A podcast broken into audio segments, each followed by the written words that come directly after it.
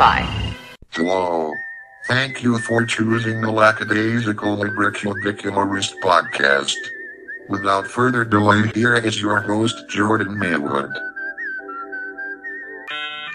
Hello, welcome to the Libro Cube. My name is Jordan Maywood, and I am the Lackadaisical Librocubicularist. Today, my friends, is Book Bwednesday. When you tell your friends about Book Bwednesday, you're really going to want to hit those B's, both in and Book Wednesday. On that note, if you like what you hear, of course, by that I mean this podcast, not the sort of ambient sounds within the room you are in. The only payment I ask is a million dollars.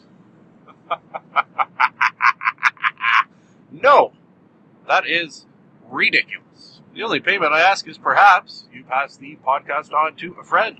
Perhaps you rate, subscribe, and comment within iTunes because that is what helps podcasts grow.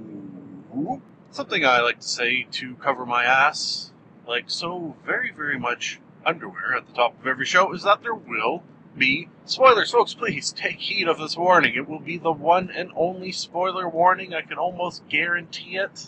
Almost. Our last piece of podcast related business is today's sponsor, in which I have a double sponsor. What does it mean? Rose, the haberdashery, and Barry's China Mobile Home Buffet.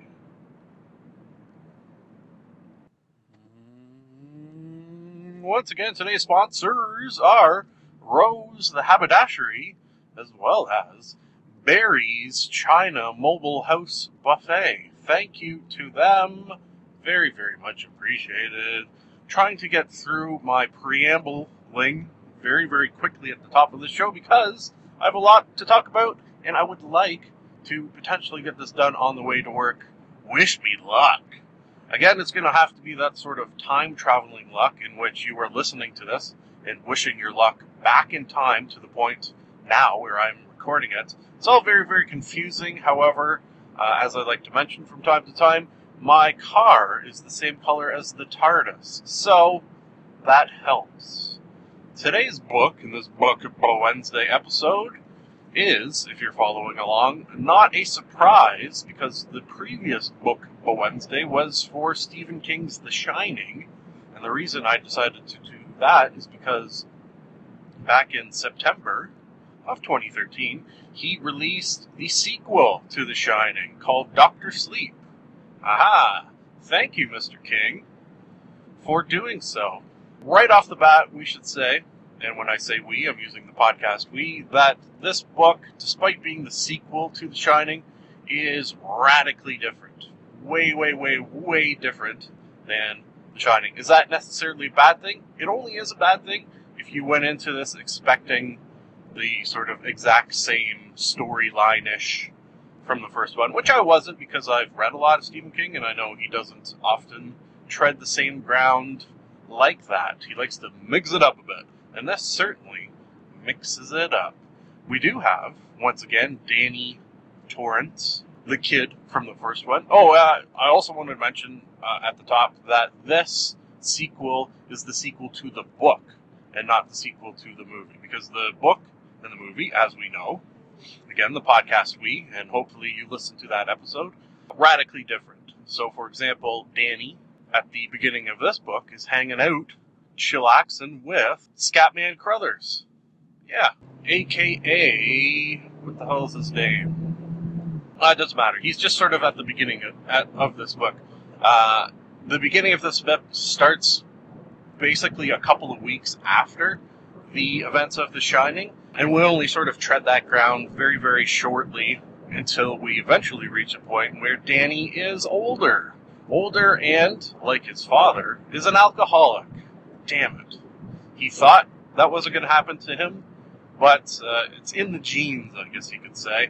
So he has been traveling around, uh, I guess, the Midwest, not the Midwest, New England, I meant to say, and uh, really needs to get his shit together. He kind of hits rock bottom, as you do when you're an alcoholic, specifically an alcoholic in a fiction you're always going to hit rock bottom. And uh, ends up in this small town where he takes a job at a sort of an old folks' home, hospice, they call it there, because the shining that he has in him, for some reason, I don't really know why, gives him the ability to help old people sort of travel from this life to the next. Hmm. So uh, he uses that ability to kind of make up for the wrongs he did over the course of his binge drinking as an alcoholic. Like this story kind of starts when he's a kid, and then we check in with him periodically over the, the years. But the main story doesn't kind of get underway until he's, I guess, like in his 40s. In his 40s, and finally is introduced, let's say, to a young girl by the name of Abra. Abra, who also has The Shining, however, has it like times a hundred. So picture how, let's just say, powerful Danny Torrance had The Shining in the first book, and then add many more Shinings. She's very, very bright, this girl. And then they sort of almost psychically, at first, get to know one another until we reach a point where Abra using this ability almost inadvertently comes across some nefarious plots. Nefarious plots involving people, and I'll put people in quotes, who are going around America in RVs, recreational vehicles if you prefer, and uh, kidnapping children. Kidnapping children who have this shine, have this psychic ability. The reason they do that is because they're kind of, sort of, kind of, sort of, but not technically vampires. Vampires of shine, shiny vampires. Sparkly vampires? No, that's a whole different retarded thing. And uh, Abra, sort of, uh, I guess a kind of way you could look at it, astrally projected herself and witnessed one of these kidnappings and killings and torturings of this kid.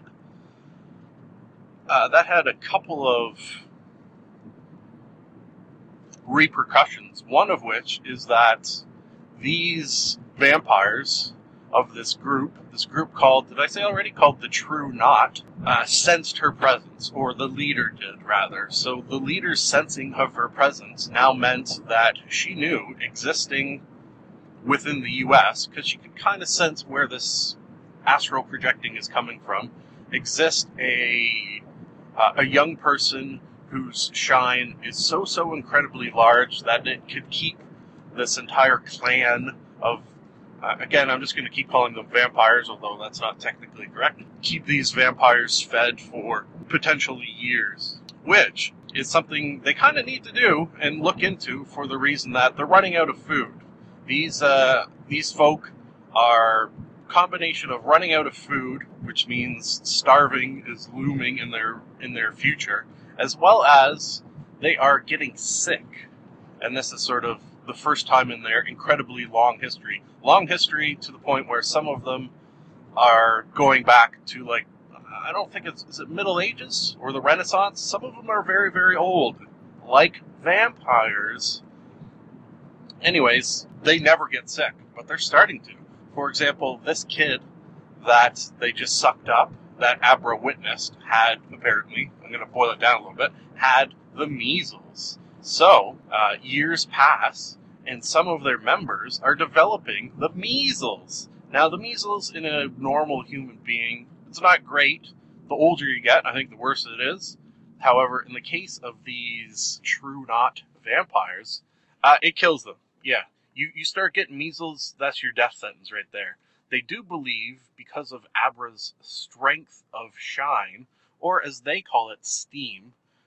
Uh, yeah, for some reason they call it steam. Abra calls it shine. Whatever, same same difference. They believe that if they suck out her essence, uh, this will not only give them food for years, but cure their measles.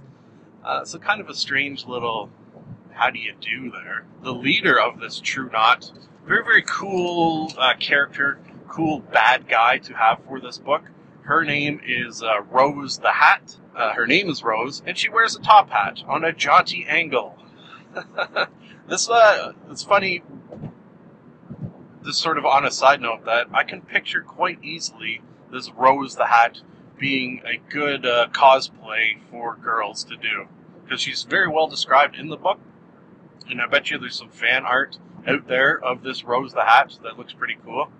Yeah, I like that idea. Hmm, interesting. That's my nerd cane getting involved in this book Wednesday. Why don't I plug myself? If you Google Nerd Cane Adventures, you will see just what I'm talking about. So, Rose the Hat, on top of being this sucker of psychic energy essence, is the leader of this group. This group, who, because of their age, is super, super rich. Of course, evil. Evil, but.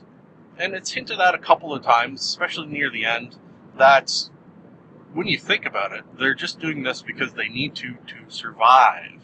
If they don't do this, they all die. Survival of the fittest, if you will. So that pops up a couple of times, which seems strange because it's almost like Stephen King was trying to make us sympathize with them. Yeah. Okay, so uh, Abra's initial sort of psychic touch with Rose the Hat happens, and then a couple years pass, and Rose has made the decision that it's time to go after Abra. Abra Cadabra. yeah, that should be her last name. It wasn't, though. She senses that this is going to happen because just so crazily, incredibly powerful, clairvoyant, psychic, astral projecting, telekinesis. She's got a shit, shit ton of powers. So, what they decide to do is set up a trap. Because they know these people are coming, Abra uses her ability to make them think she's going to be sort of out in the middle of nowhere for a picnic.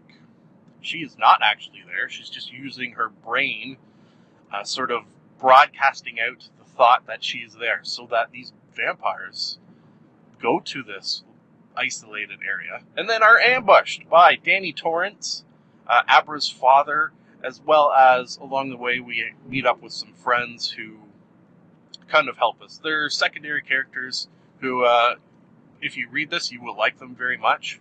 But uh, for the purposes of our speedy, speedy talk here, don't really need to get into exactly who they are. So, there. The plan goes off almost without a hitch. Abra is captured. Yeah, uh, one of the guys saw through the ruse, or potentially did, and ends up capturing her. She does escape, which sets it up for a sort of final showdown. A uh, final showdown where Abra who's got some cojones on this girl, taunts Rose into a, well, final showdown. Yeah, as you do. Really gets her riled up, calls her a coward repeatedly, and this, as far as fictional characters in books you do not want to mess with, Rose the Hat is going to be pretty high on the list. So the fact that she taunted and cajoled her into this meeting mono and mono uh, pretty ballsy. Pretty, pretty ballsy. Where is this final showdown going to take place? Well, the True Knot has several bases located throughout the United States, home bases. They travel 90% of the time, but sometimes they need some time to rest. Kick back and relax. That's almost human of them, really. One of those places that they were apparently drawn to is a little place called the Overlook campground, uh, the Overlook Hotel, if you recall from my previous talk, is where The Shining took place. The Shining, where in the book it burnt down to the ground. And apparently, in the rubble, once it was cleared, they created a campground, a campground that was sort of eerie, I think is a way you could put it, that drew to it this true knot, so they would periodically stay there for the reasons that its evil presence would almost sustain them. So Abra says, This is where we're gonna fight, on your own turf, because you're a coward and I can fight you anywhere. Meh. Uh, this is where it was smart of, and this was kind of Dan's idea, Dan, Danny Torrance's idea to get Rose riled up for the reason that they were going to use the exact same trick they already did use, and that is Abra actually stayed at home and sort of projected herself into Dan's body, making the True Knot think that uh, she was coming for him, when in fact was not. Hmm. Part of the agreement for Abra to come and fight was that all the members, with the exclusion of Rose, had to be uh, sort of not locked, but stay in this one building. Now, that set it up for Dan Cumming. Dan, who, as I mentioned earlier, had the ability to help the elderly pass on to the other side, had within him the, again, we'll just call it essence, for lack of a better word, of Abra's recently deceased grandmother, who he unleashed this essence on all the members, with the exception of Rose, all the members of the True Knot, that in a sort of red mist killed them all. Yeah. A bloody massacre from a ghost that was inside the body of Danny Torrance that he unleashed on them. That is what killed all of them. Yeah. Fucked up. It's a fucked up idea. How do you come up with that idea, Stephen King? Craziness. That means all of the True Knot are dead. Some have scattered prior to this because they didn't believe Rose was going to pull her shit together, which it turns out they were right. Just kind of remnants. Some of them had the measles as well, so that's pretty much that for them. The very, very final showdown is between Dan and Rose the Hat. Now, Dan is powerful as far as people with the Shining. However, Rose is much, much, much more powerful. So she comes incredibly close, cliffhangery close to killing Dan at the end of this book. Abra intervenes a little bit, and that helps, but even that is not enough. Sort of the only thing, that sort of final straw that saves him and kills and helps in the killing of Rose, because she does die, uh, comes about in a very, very cool way that was one of those moments in a book where you're reading it and literally my jaw dropped. My, my mouth it opened up, and and my jaw went down downwards, and I was like, like I'm I'm doing it right now. Wait, maybe you can hear it. Can you hear that? The sound of my jaw dropping? Probably not. Anyways, that's what happened because in the nick of time, right when he was needed most, Jack Torrance, the ghost of Jack Torrance, Danny Torrance's father, who in the movie, played by Jack Nicholson, pushed, or helped to push, Rose off a cliff and kill her. So the day was saved by Jack goddamn Torrance, the ghost of him. That, uh, I, I, did not see that coming, which I, I, suppose I could have or should have. He died in the first book uh, at this exact location, basically, where this fight is happening, so getting him involved does make a sort of sense. I loved it. Just yeah. Uh, okay, so how about I give out my rating of this book? Um, it's not scary. Uh, that's one thing I did want to mention. If you if you're going into this after reading The Shining, which I did mention was very scary, you'll be disappointed on that front. However, uh, I love the sort of supernatural mixed with everyday life kind of things that Stephen King quite often treads into. So I think I'm going to go five out of five. Five out of five if you like that sort of thing. If you are looking for scares, uh, I'd go maybe even just a three out of five. Well, if you're looking for scares, I'd potentially go less than that because there's there's not really any scares ever. Which in a Stephen King novel, I guess is it's more suspenseful than scareful. Okay. Oh. Okay. Folks, we did it! Yeah, that is a book a Wednesday done on the way to work just as I had planned. Yay, us. Because I couldn't have done it without you, in the sense that if you're listening to this, you're a part of it. You're a part of it. That's why I would love to hear from you. Please tweet at me, Jordan underscore Maywood, or email me to the address provided in the closing credits. Would love to hear from you on any and all subjects. However, if you want to let me know if you read this book and what you thought of it, we'll put that at a number one subject that I would like to hear about. That will, of course, leave the final thing to say, which is shit, I was going to stop and get a coffee, but I forgot to. It is nice to be nice to the nice. Thank you for listening. We here in the Libro Cube would love to hear from you.